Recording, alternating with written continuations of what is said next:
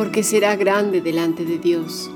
No beberá vino ni sidra y será lleno del Espíritu Santo aún desde el vientre de su madre. Y hará que muchos de los hijos de Israel se conviertan al Señor Dios de ellos. E irá delante de él con el espíritu y el poder de Elías, para hacer volver los corazones de los padres a los hijos y de los rebeldes a la prudencia de los justos, para preparar al Señor un pueblo bien dispuesto. Dijo Zacarías al ángel, ¿en qué conoceré esto? Porque yo soy viejo y mi mujer de edad avanzada. Respondiendo el ángel le dijo, Yo soy Gabriel, que estoy delante de Dios, y he sido enviado a hablarte y darte estas buenas nuevas. Lucas capítulo 1 versículo 15 al 19. Si deseas formar parte del grupo internacional o profundizar en tus estudios bíblicos, escribe un correo electrónico a fundacionbiblica.gmail.com o más que maravilloso yahoo.es. Bueno, continuamos con nuestro estudio del Evangelio según San Lucas. Las palabras del ángel son demasiado para el viejo sacerdote. Él escucha su mensaje y también su respuesta. ¿Cómo sabré esto? Porque soy un anciano y mi esposa está muy avanzada en años. Mira, en otras palabras lo que está diciendo, alguien te envió a la dirección equivocada, señor ángel. No es posible lo que me estás diciendo. ¿Que no me ves? ¿No ves que ya no es que pinte canas precisamente, es que ya tengo la cabeza totalmente gris?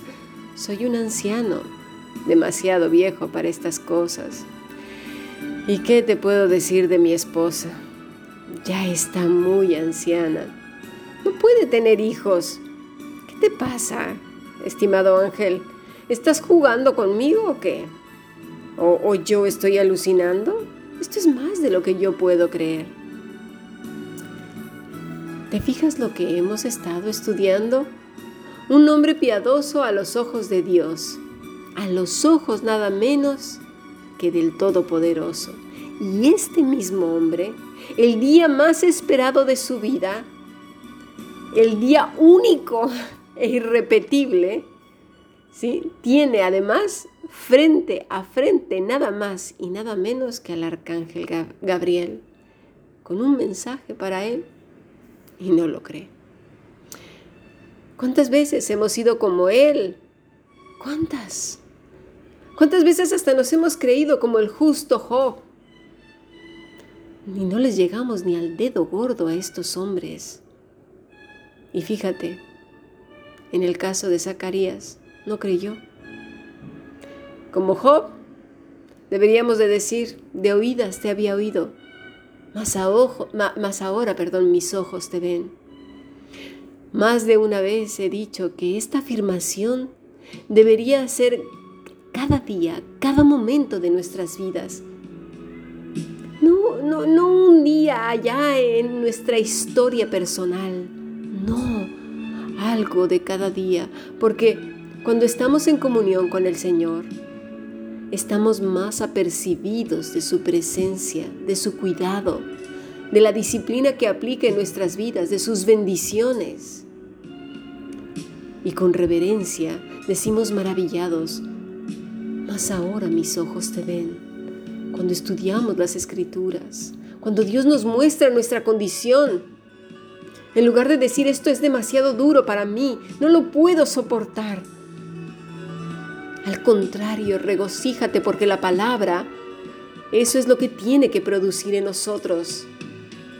Aflicción, ¿no ves que nos incomoda con nuestro pecado? Estamos muy acostumbrados al confort y viene el Señor con su palabra y nos remueve todas esas cosas que no sirven para nada. Pero luego nos sirve de consuelo porque nos vuelve a traer hacia Él. ¿Qué es lo que pasa con nosotros? Oramos lo que no entendemos y peor aún, oramos lo que no creemos. Formamos frases que quedan impresionantes para otros, incluso para nosotros mismos. Y a veces, como queriendo quedar bien con Dios, mira qué bonito estoy acomodando los versículos y oro. Pero lo triste es que no creemos lo que hablamos. Porque en ese mismo instante en que estamos orando las tripas duelen, el corazón late deprisa, las manos sudan, la mente divaga de miedo, de angustia, de terror, de incertidumbre por lo que nos han dicho, por lo que hemos oído, por la sorpresa, porque seguimos en estado de estupor. Penosamente, son solo palabras. Esta religión cargada de ritos, de ejercicios espirituales, de cosas y cosas que hacemos y aún más allá, por ejemplo, esos absurdos que vuelven al judaísmo.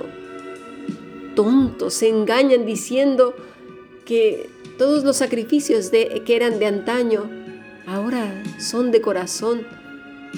Pero ¿cómo, han legislado el, el, aún el Antiguo Testamento? ¿Cómo se atreven a legislarlo si son hombres? Siguen las leyes como les convienen. ¿Qué pasó con las leyes levíticas? Es imposible, materialmente imposible seguir la ley de Moisés porque no hay templo, ni sacerdotes, ni nada. Por lo tanto, es materialmente imposible volverse al, judaísmo, a la ley de Moisés porque no quedó piedra sobre piedra y por tanto es imposible, porque se requiere de lavamientos, de sacrificios específicos y muchas cosas más. Aún esos judaizantes pecan terriblemente porque lo que se han propuesto es materialmente imposible y dada la imposibilidad, acomodan a sus culturas y conceptos personales las sagradas escrituras. Estamos en tiempos de mucha apostasía, de confusión, de tiempos revueltos, tiempos en que le cerramos la puerta aún a los niños. Sí, encerrándolos en jaulas, quitándoles el privilegio de ser niños solo por cumplir lo que nosotros creemos y no lo que dice el Señor. Tiempos en que hacemos que lo nuestro, nuestro criterio sea la norma, en que no se cree en lo que dice el Todopoderoso y por eso le añadimos más y adornamos más. Tiempos en que la bendita esperanza ha sido robada y muchos lo están creyendo. Qué tristeza tan grande. Cuando leemos este pasaje, nos sorprendemos de Zacarías, pero no, le llegamos ni al dedo gordo, estamos, pero muchísimo peor que él. Tuvo al arcángel, decimos. Él tuvo al arcángel. Con tal evidencia, yo hubiese creído. ¿Sí? Nosotros tenemos las sagradas escrituras, al Espíritu Santo y le ignoramos. Las cosas que están ocurriendo deben causar gran terror al hombre impío, sin duda alguna. Mucho terror. Dice el Señor que ni aún con todas estas cosas se arrepintieron. Lo vemos en los tiempos de Noé, ¿verdad? No se arrepintieron. En los tiempos de Sodoma y Gomorra y no se arrepintieron. Lo vemos hoy en día. Estamos siendo testigos, testigos oculares y presenciales del fin.